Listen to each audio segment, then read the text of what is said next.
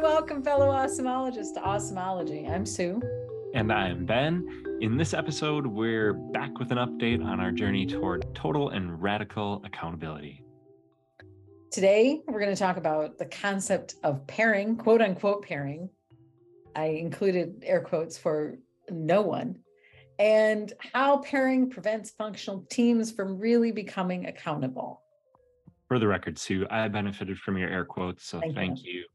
Uh, Anytime. Gonna, yeah, I appreciate you so much. Uh, we're going to explain what pairing is, some theories about why we all do it at one time or another, and explore how we can start to curb it on our own team. But for us, the most exciting part is going to come after we've released this episode. So we first have to get through it. We have to record it and have smart things to say. And then we're going to release it. And then we are going to go back to our team and have an honest discussion with everyone about uh, how we are guilty of pairing on the team and how we can get that much closer to dealing with our real issues together. So that that's the idea here. Getting stuff done.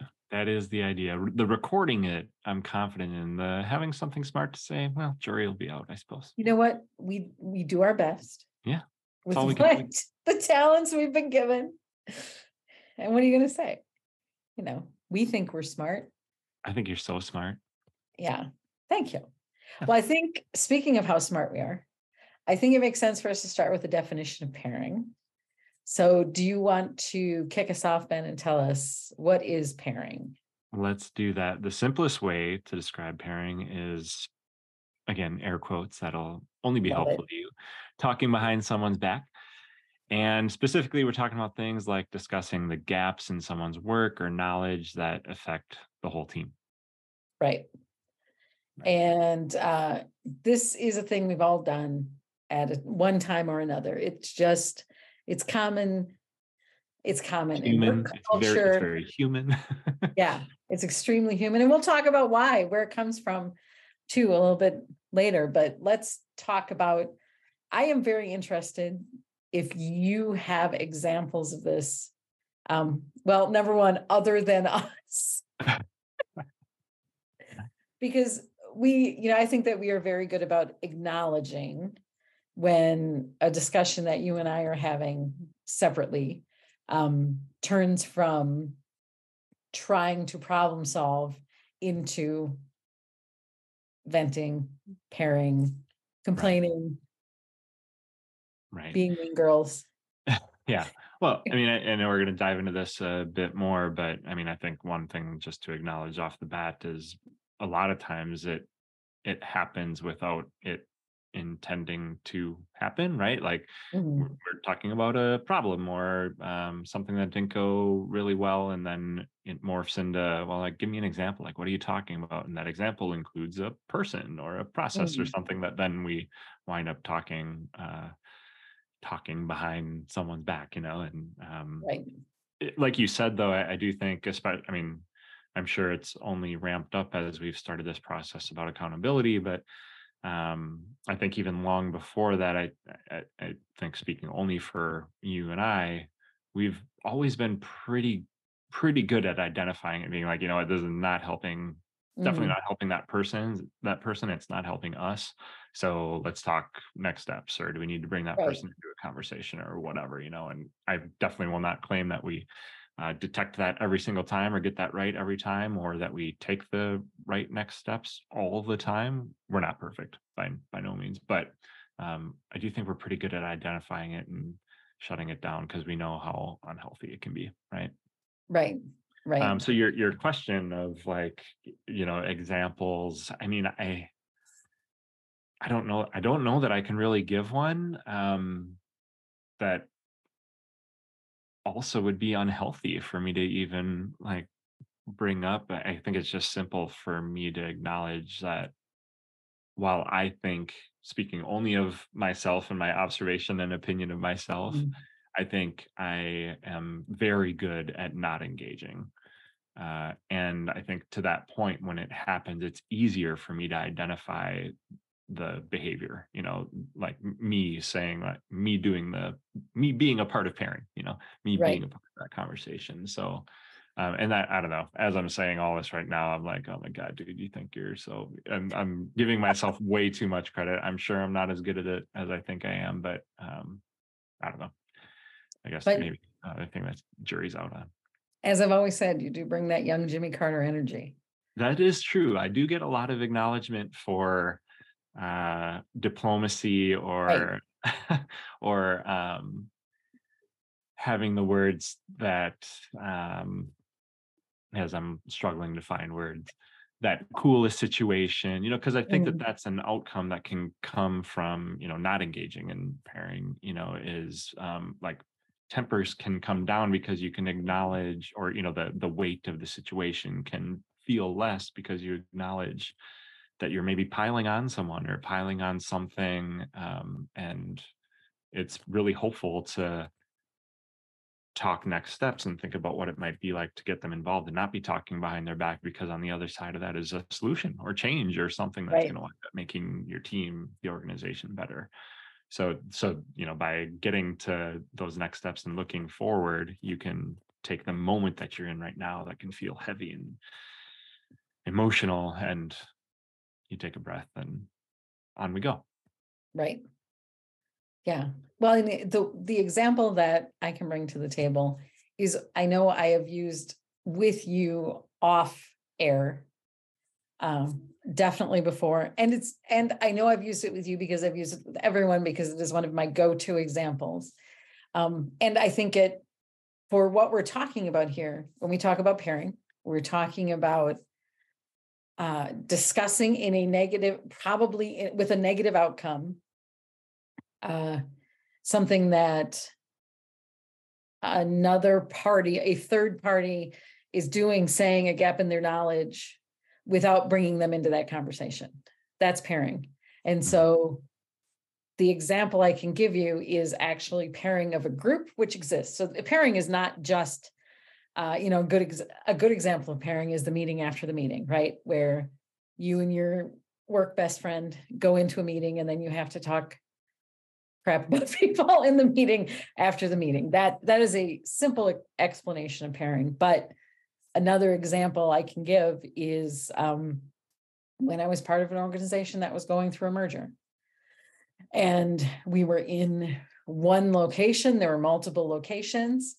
And uh, the management made the commitment at the very beginning of the process to be totally transparent. Uh, and at that time, I had not been in management. No one I was talking to had that experience of having to balance total transparency with not saying things you don't know, right? Not going, not leading people down a road of it could be this thing, it could be that thing, it could be, you know. So this group that I worked in really got into this unhealthy uh cycle of every time something would come up about the merger. So we'd get an email or we'd get a phone call or you know somebody from management would mention it um, instead of asking questions we'd wait until that person went away. And then the group would ask each other questions. Well what about this? Why wouldn't they why didn't they say anything about that? Why isn't that thing changing? When are we going to know about this? And it it wasn't until i was away from that that i realized how terribly toxic that was. Because uh, what it led to was we would be asking each other well you know why didn't they say something about this? Why didn't they say something about that? And the like the punchline at the end of that conversation was always and they don't answer any of our questions. Right.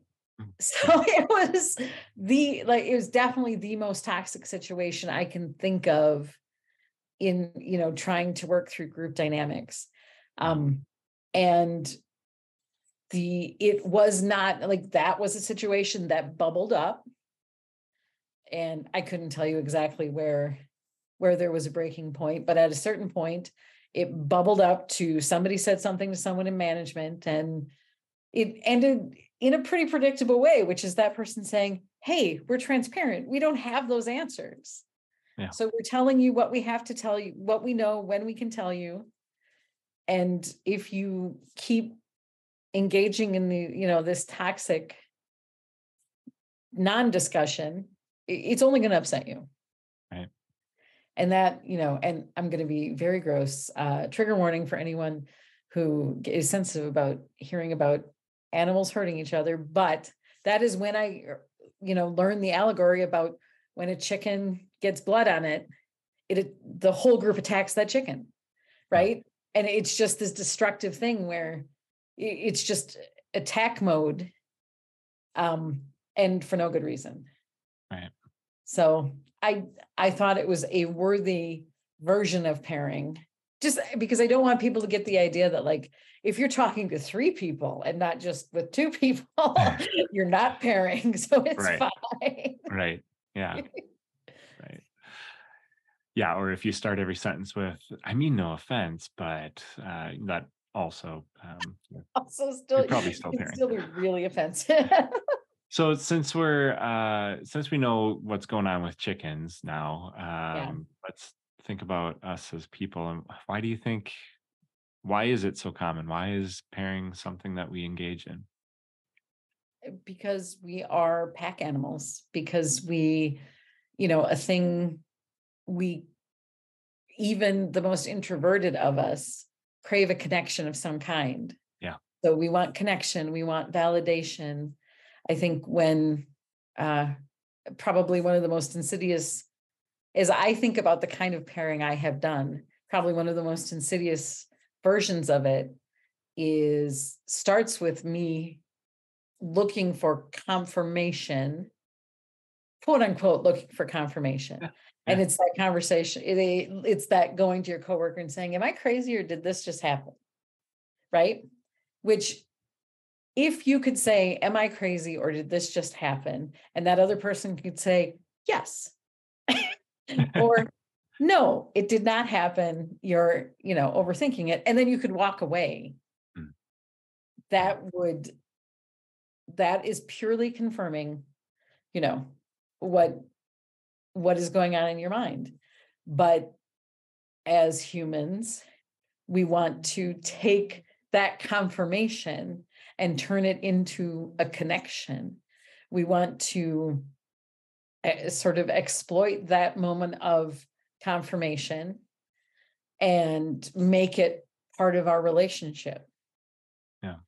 and eh, what can i think something that can be really destructive uh, is if you start to do you know if you have a work best friend that you spend a lot of time seeking that kind of confirmation or doing that kind of pairing um, you start to do that thing where you're building a you're building a story about someone else for each other Yeah. And you get down a road of well i heard that that person does this thing and you know Yeah. i remember one time you know they did that thing and now now you and i have built this mythos Right. Around someone else. Just confirming each other and building Right. on each other yeah. Yeah yeah and and i think it becomes where you can't it there's no separation right? So we've had this long discussion about i know this thing you know that thing. Well now suddenly we both know these things we're both really sure of them yeah right. So but Yeah. it- it's but it's about like it comes from a really nice pure place. It comes from a place of wanting connection with Yeah. another person um and just like a lot of things we manage to make it bad yeah yeah well and i think there's times that it can come from a very unpure place too i mean it's worth at least acknowledging that maybe at its you know root or you know if you boil it all the way down it's a very human thing us seeking Mm. connection or something but um but yeah I, I think you know for for me personally the reason why i've probably engaged most and i imagine it's common is um some weird combination of like personal insecurity uh, or like an unwillingness to be vulnerable in a certain setting, whether it's uh, a small setting with people that I think are, I don't know, more qualified than me, or a Mm. group setting that I'm just afraid to like at scale make myself look like an idiot. Um, so you know, then in turn I'll you know have that meeting after the meeting or that pocket Mm. conversation which mostly is um you know a, a more comfortable space for me to ask the same question that i should be asking in front of the whole group or um me purely seeking validation you know like i need someone to tell me they agree before i'll raise this as a real issue or Mm.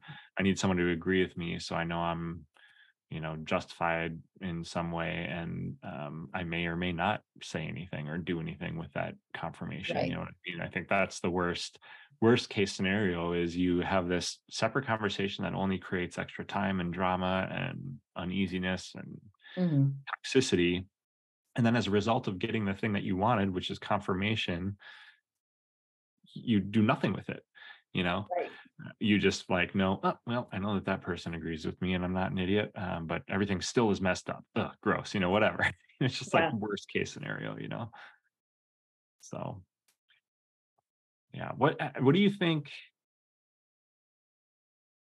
what do you think is you know there there's so okay maybe a conclusion that we're coming to is don't have the meeting after the the meeting. Be a bit vulnerable hopefully you work in a Mhm. place where you know the culture is one that at least um you know on some level accepts people to um ask a question that maybe they should know the answer to but you're just going to be Mhm. open and honest and trust that people aren't going to call you an idiot or think Right. less of you but they're just going to help right um, what do you think might be a potential negative outcome to um, trying to fix it?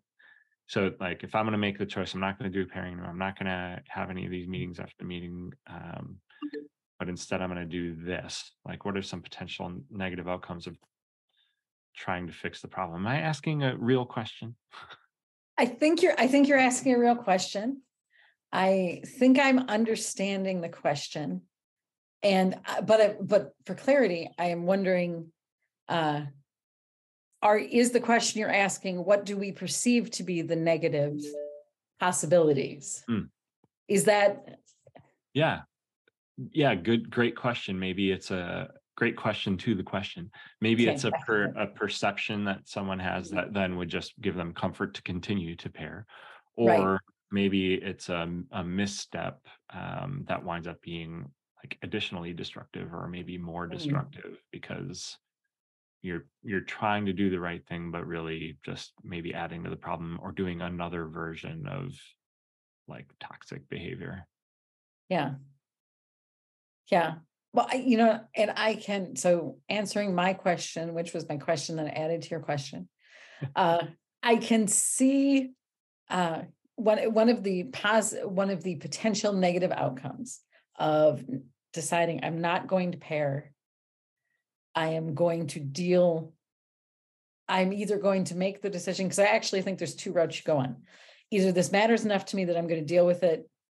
It's a real issue. Or I'm going to deal with it, you know, with the team, or um, it is a not real issue, uh, or a real issue that this is not the time or place, right? So forever, there are a lot of reasons you could decide not to do it. Yeah. Um, but uh, you make your decision in the moment and you are vulnerable and you say like maybe i side note you know and the people we work with know that um, one of my main exports is saying maybe i should know the answer to this Mhm. So you do know that that is not something that uh, that is something i have learned not to struggle with to be really really clear Sure. it's something i've learned not to struggle with in our team um, i think the perceptions the perception someone can have going into that situation is that the stakes are way higher than they actually are Hmm. and that is a common thing we all carry with us all of the time what we think people think about us is usually so off the mark. And primarily, the reason we are so off the mark is because people just straight up aren't thinking about us. so that perception that you have that I'm going to bring this up and it's going to cause all these troubles and um, so I shouldn't do it or whatever that is, or it's going to be a reputation risk for me. Um, you there, I think there is a more than even chance you do it, you take the leap in that public setting with your team, and uh, people are so busy focused on their junk that it does not even hit their radar. Hmm. And they maybe, and maybe it's maybe it's good news because they're so focused on their thing or thinking about the question they want to ask, or maybe they're going to go and talk to their work best friend later after the meeting. Um, hmm. That they are that they just answer it because they have no uh, they they don't have an inner dialogue that even includes you does that make sense mm-hmm. yeah i think yeah. we perceive the risk is really really high yeah and the risk is probably not really low yeah. yeah yeah i think another as as um as you're talking i think another uh, thing that comes to mind is uh, as like a potential negative outcome of trying to deal with it or improve uh, is complacency. You know, you mm. might wind up not asking the question that you have to ask to anyone. Right. And in turn, a discussion, what might be a healthy discussion, never happens. Mm. You know, like, hey, why did why does this thing keep happening, or why did why does this thing keep coming up, or why does this thing never come up? You know, um, some of those questions might be just enough for the thought to get out on the table and then mm. i suppose the bait or the temptation from there is well let's figure this out right now you and me and let's make sure we're on the same page when really just getting that question out on the table might be a really healthy thing and then mm-hmm. someone identifying what you might be going into pairing and saying like hey we got to ask that during the next meeting or yeah uh, let's make sure that we get this information from that person before we go any further because who knows who knows if this is really even a big issue right right in right. the moment it feels like it's like the stakes are super high so or you know i guess another version of complacency is just you um like in those big meetings you just are a wallflower you say nothing and mm. some of the thoughts that you have or questions you have like really good to start yeah important discussion yeah yeah I mean, you know i am really glad you brought up complacency because that that is something I need to be reminded about. Like, and I'm not I'm not making a joke. I'm being very like totally serious with you. It never occurs to me to be complacent. and so the fact the fact that other people are like that that's an important perspective for me to understand yeah. that that's a risk for people yeah. um because it's not like I have the opposite. I'm on the opposite end of the spectrum, where some, you know, we we definitely work with people. Uh, we and everybody's known people who uh, their struggle is always going to be like they don't care, they don't care. It's just like it's whatever. It's just you know that thing. Um, and I I am the flip side, which is like, do you care too much? is are you putting too much energy into it yeah yeah well and we should be clear there's a difference between uh, complacency and then having the right information state of mind mm. uh, wherewithal whatever it is that tells you um, not now you know right um, right this is something that I we could totally go down some road right now and dive into. Mm-hmm. I guess maybe it's translated to the overused uh, getting into the weeds, right? Like mm choosing to not get into the weeds or go down a road that just isn't helpful at the moment is not complacency. Right. So, yeah. Yeah. And, you know, when you bring up the idea of complacency, now all, all the wheels are turning because now, now I'm thinking about accountable teams. I, you can't have, I think people can be complacent about certain things. You can say, like, if our chairs are red or if our chairs are green or if our chairs are blue. I don't care. You can be complacent about that, right? Mm. Um, and everyone, I can't. Other people can. Uh, but uh I you can't have an accountable team and have any anyone on that team be fully complacent all of the time. Um, first of all, I don't think that's real. Yeah. I don't think there's anyone that is, Right. right? If they're if they want to work for your team. I I think there's a period in your career journey where you get to that point where nothing matters. Mm. Right? Um but if we are assuming that everyone uh if ever we're assuming everyone on this theoretical person's team is um there for the today there for the long haul right? No one's on their way out. Mhm. then total complacency can't exist i think. Do you agree I think so. Just nothing is such a big word. Like to say that nothing matters to someone. I mean, that's whew. I don't want to be in that inside that person's brain. yeah Um, you know, but yeah but have you ever left a job feeling that way where nothing matters, yeah no. No. okay I gosh, I didn't man, I don't know, maybe I need to dig into that one a little bit more. Um, but I've, I don't know, immediately my reaction is a very confident no, like something has mattered. Something has always mattered. yeah I've also not I've been fortunate to like not have left a ton of jobs either. So Hmm, maybe my story is just a tad different. yeah Not so different than anyone else. I mean, like it's not like it. Yeah. Anyway. Yeah.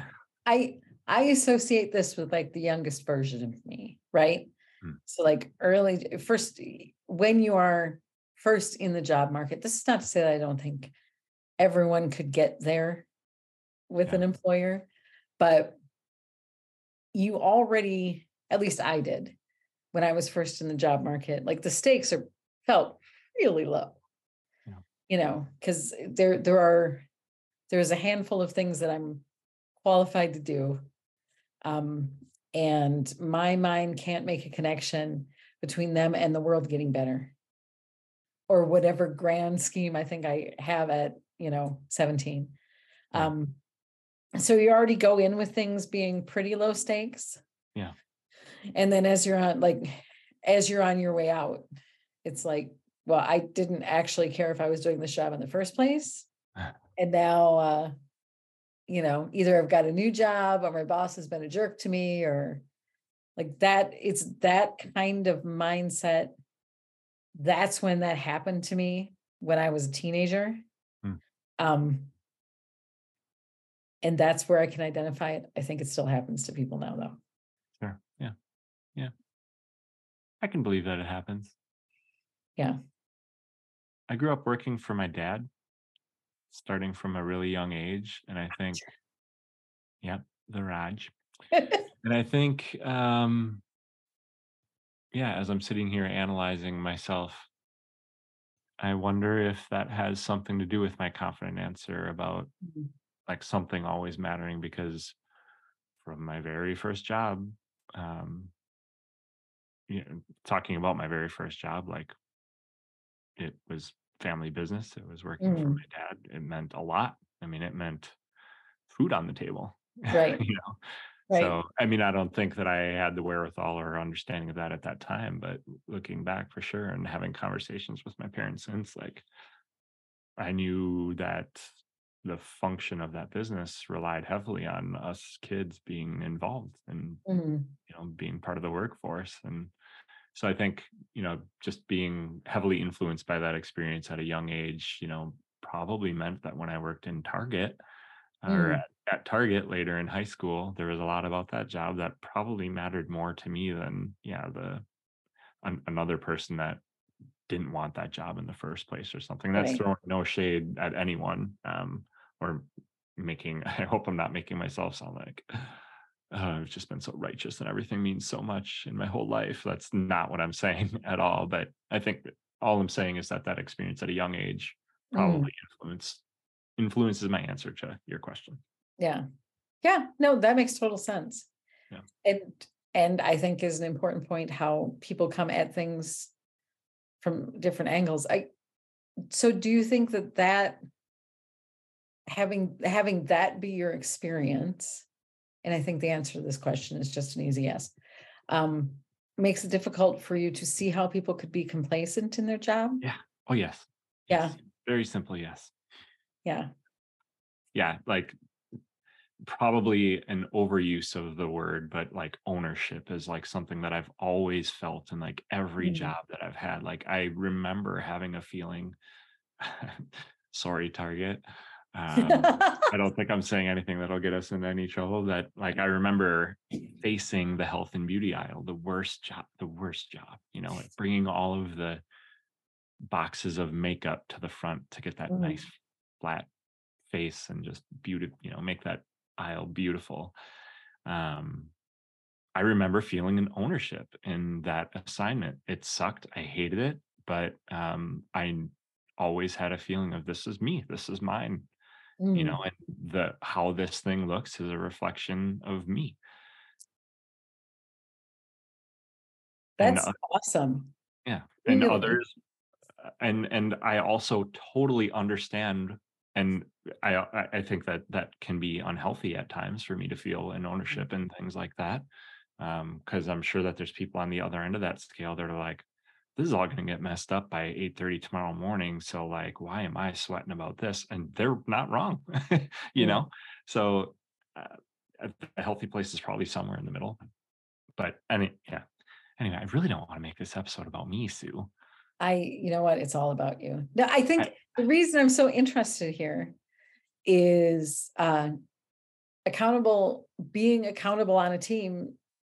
Ownership is part of it. Everyone has to feel that sense of ownership, and I, I'm really interested in this line of discussion because if you, as the executive director, uh, don't even have the idea that someone could not have ownership on their radar on your radar Mhm.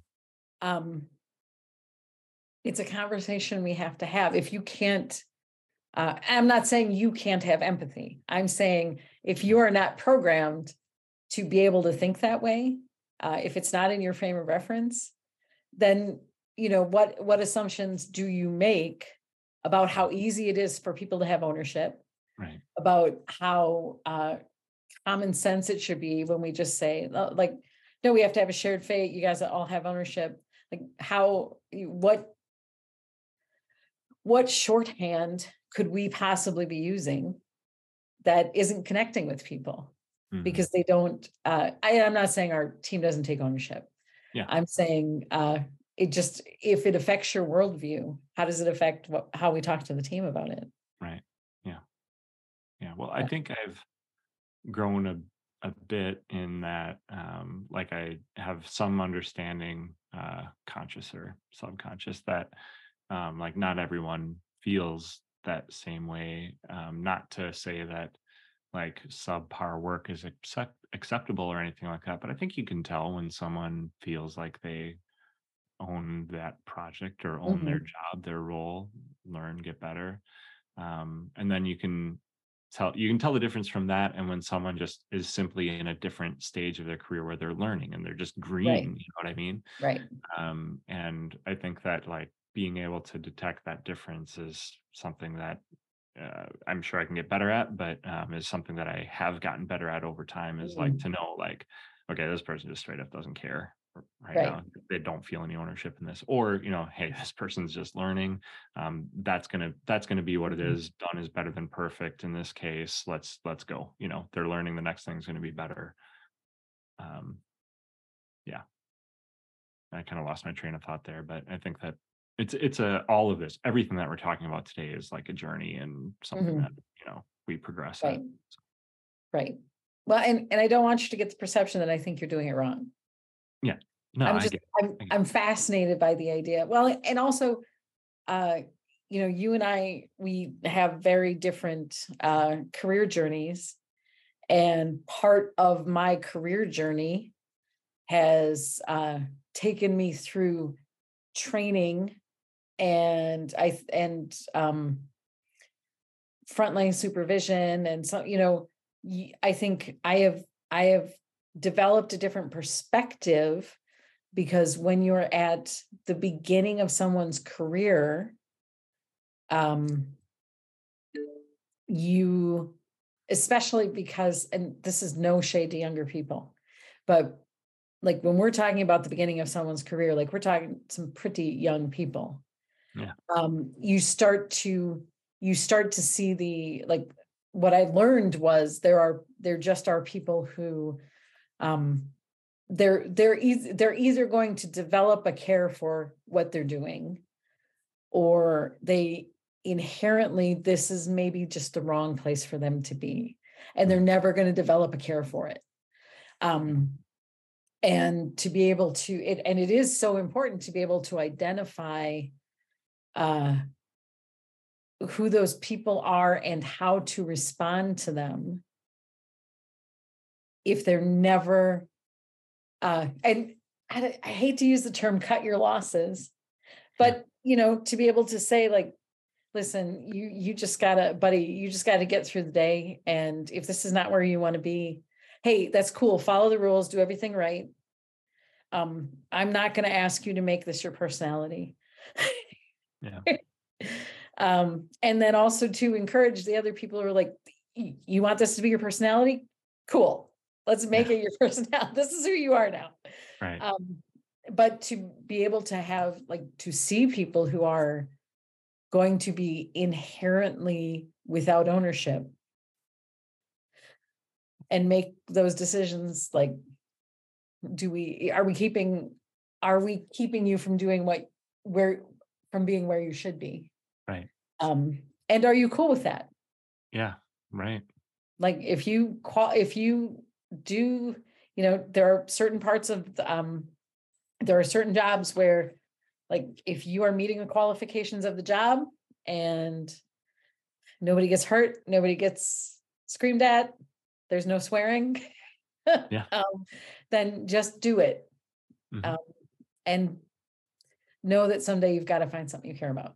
Right yeah and it's really important that you do because we want you to be happy. Yeah yeah. Okay we're climbing back out of that well and moving on back to talking about pairing how it can be destructive. Yeah. Um i think we've made a really good case for it being destruct- destructive but what have we missed? Yeah i mean we've talked about some of the specifics right? Like i mean just using the example of the meeting after the meeting like Mhm. that wasn't on your calendar. What didn't you do because you had that meeting? So lost time right? Right.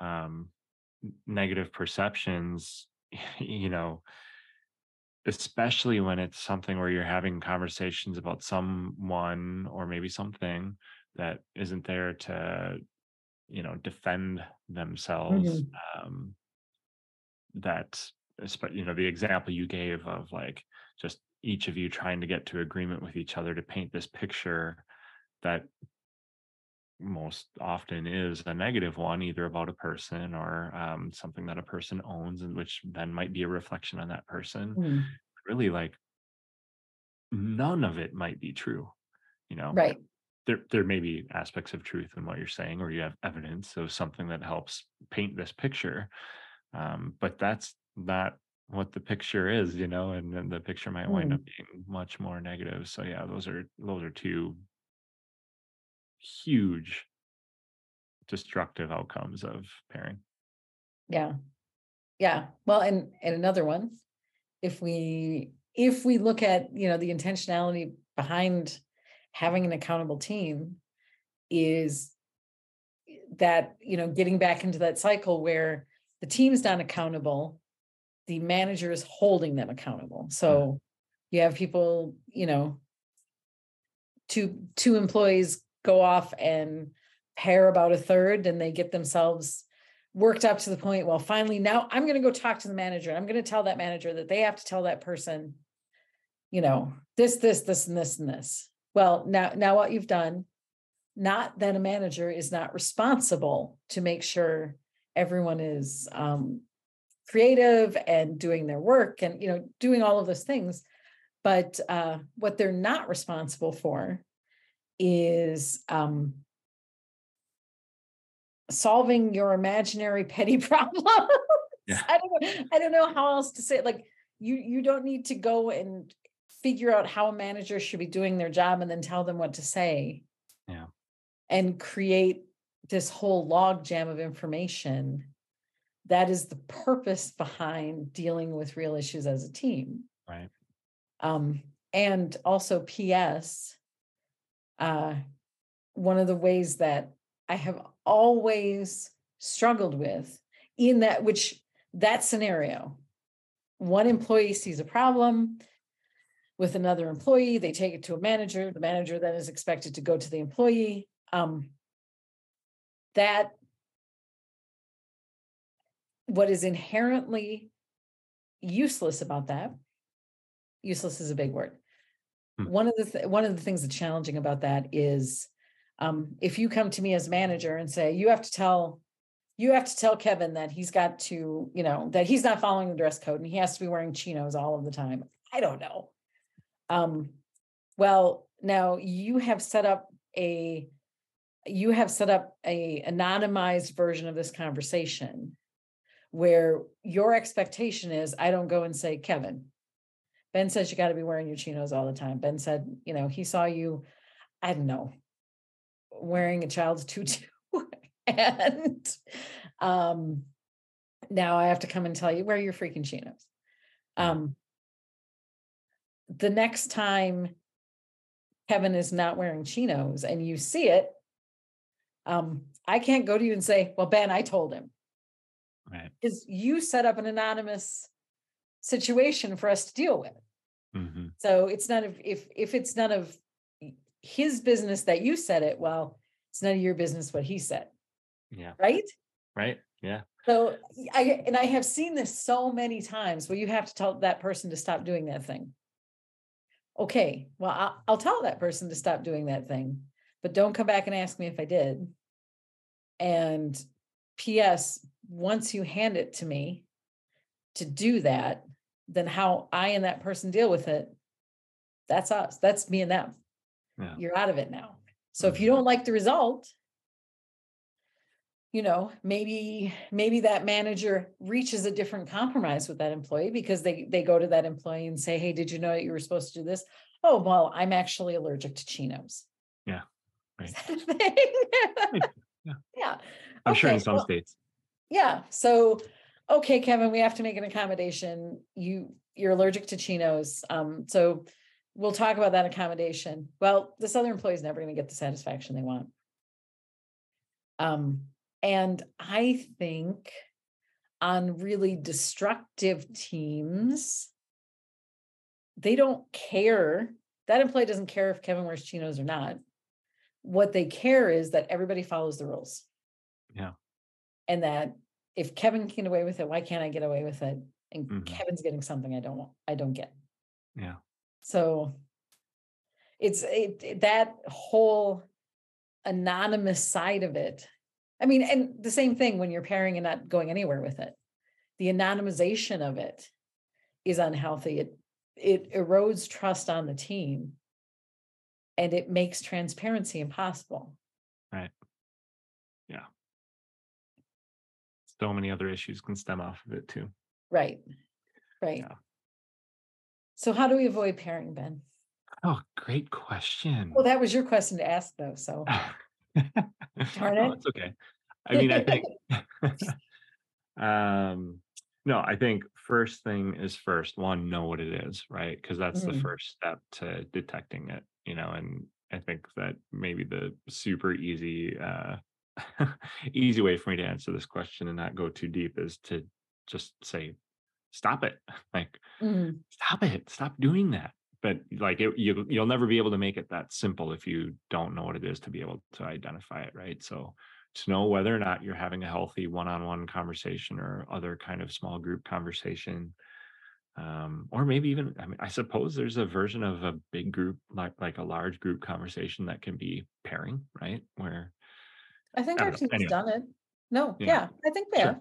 Yeah so um you know just knowing uh what it is and then having the ability to identify it and stop it Mhm. um, is first thing first. So hopefully, hopefully we've helped some. I mean, I know we've helped ourselves by having this discussion today, but hopefully Yeah. some listeners too maybe will have the radar up to it and be like mm, yeah this shouldn't happen here or shouldn't happen this way Yeah.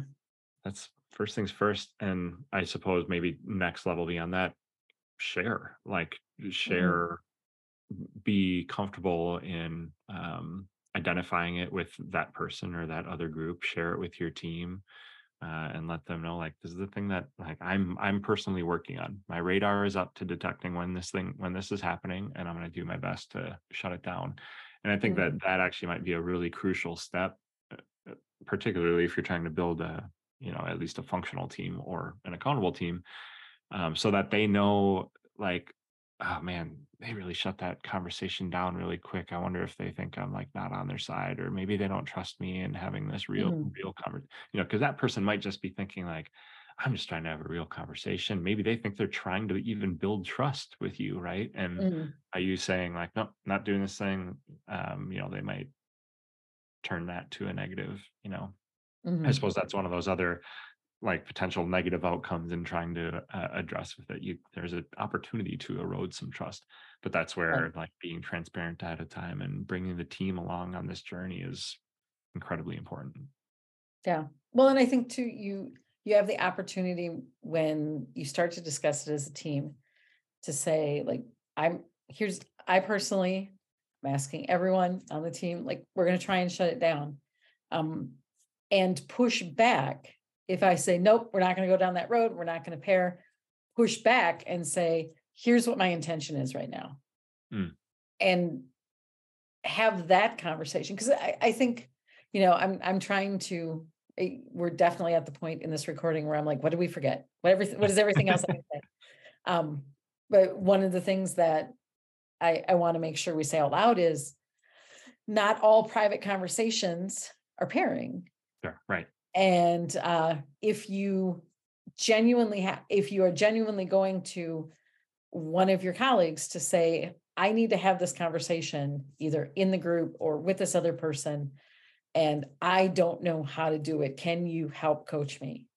Hmm. That if that is where you stay with it and Yeah. it doesn't turn into, yeah, you're right, that person's a real whatever, you know, Mhm, um, yeah then it's not pairing sure it is preparing yourself like coaching mentoring um role playing all of that stuff is important in you know when you are learning a skill set. Yeah. so uh uh and so being able to push back and say here's what, what my intentionality is right now. Here's what i'd like to do. That makes it not pairing. Also final thought on that because i want to make sure we say this out loud um saying that your team is not going to be involved in pairing does not mean you cannot have confidential conversations with each other. Doesn't mean that you can't go to your coworker and say, "Hey, it looks like some things are going on with you today. Do you want to talk about that?" That's not pairing, yeah right you know. Or, "Hey, can I tell you a thing that's going on with me personally?" Yeah. And can can we have that conversation? That's not pairing. right Um, and in at the precise, if you hit the precise right line, also going to your coworker and saying, "Hey, I am worried about this person for this reason." Yeah. Right. Yeah. Um, that is not pairing. right It's when you say, "Oh yeah, yeah, yeah." Yeah, I'm worried too because they did this and this and this and that. and I Mhm. get so frustrated when they do that. Yeah. So that's the line you have to draw. Right. I'm really glad that you mentioned the line and for the listeners who's drawing this line on the I've screen drawn so many lines. because I, I think um it's it's incredibly tough to identify and it's Mhm. very easy to define it as blurry and for you to go in with all the right intentions and then it turn into pairing. It, Yeah. Like so it's so tempting, it's so human. Mhm. Um to, and not to justify it or make it sound like it's okay, but to acknowledge that it's imperfect and it's blurry and t- very difficult. Yeah. Um, I think is important. I guess is all that I'm trying to say um, because sometimes these things can sound so simple and so easy. Like, oh, when I go into that conversation, I just need to say, hey, I need to check in or you know whatever, give some sort of preamble to make the conversation safe, and then it flips into pairing. You know, like, Mhm. eh, that's not how it works. Yeah. Or the first part of the conversation is truly genuinely um, you know one of those healthy private conversations or uh, healthy is not the word i wanted to use there but but and then it transforms into pairing because it's a rabbit hole that you can go down to and, Mhm. or go down so anyway um both of your um things that you wanted to say out loud i think addressing the line and its challenges the challenges that come with the line i think are really important Yeah. Awesome. So what are our next steps? next steps have the team listen to this episode we're just Yeah. gonna market the crap out of this episode and say hey guys listen to this thing And we shouldn't have to, because it's like right there. yeah it is right there Yeah. I'm, I'm really excited to get, uh, four more listeners. Yeah, it's all about those uh metrics right It's true. It's true. Yeah. What else what else is next sue Well, and then, and then have this discussion with them. Yeah. I think, I honestly think this is a tough discussion. Yeah. Because I think looking at everything we need to talk about, um. When we talk about how are we gonna build this ideal accountable team? This is probably one of those things, number one, that is most likely to get people pairing after we talk about it. I just, I picture in my head, like having to have this really, trying to have a really open and frank conversation on the team. Um, on any team and just getting crickets. And then the meetings that happen after the meeting, like, why did they pretend that, why did they say that we were pairing? right Right? yeah So, you know, I think well hopefully we can hopefully we can lay some uh expectations or ground rules to yeah, you know i guess level set a bit and let them know that that while we are aware that pairing might be happening we're not having this conversation about any one specific instance of it or somebody's somebody being a repeat offender or anything like that it's just this this is a real issue on many teams and ours is no different and if we don't talk about it mhm, ain't gonna change right, right. And there's a lot of positive about changing it. You Yeah, know, you, for you sure. mentioned trust. Yeah. And that's like number one, this is uh one of the things that this that eliminating that pairing does is is sign a new social contract, right? So I think we talked about on one of the episodes before about that social contract. If I don't talk about how you do your job and you don't talk about how I do my job in front of other people and that's our contract, well, Yeah. this is a new contract, which is I do uh bring up real issues with the intention of helping you. Yeah. And uh as long as my intentionality, everybody's intentionality is good, um, then we build this different kind of trust. Yeah. What a growth opportunity i think of like um you know you, the example of like not asking a question in the big group because you don't know something or um there's you know an issue that you want to bring up aren't comfortable and then you ha- you save it for the pairing Mhm. um we, we've all probably been in a meeting where somebody asks one of those questions in the big group that is an uncomfortable one or whatever and if not everybody in the room 95% of the room is like oh my god thank god they asked it and not me Yeah. you know Yeah. well hey you know you're like you're not only are you helping yourself um, but you're probably helping everyone else in the room too by just asking the thing and you wind up saving everybody's time that you know Yeah. they're having those conversations after or whatever so anyway that's just one tiny little example It's a great one. Yeah. Well, thanks for this great discussion. Yeah, today, thank you. It was fun. Gosh, was. I, had so much- I love doing my job like this. This is so fun. And listeners, we appreciate you joining us on this journey. We hope you keep coming back to hear more. Um, and you can always follow us on social media or get in touch with us at our website at exclamationqso.com.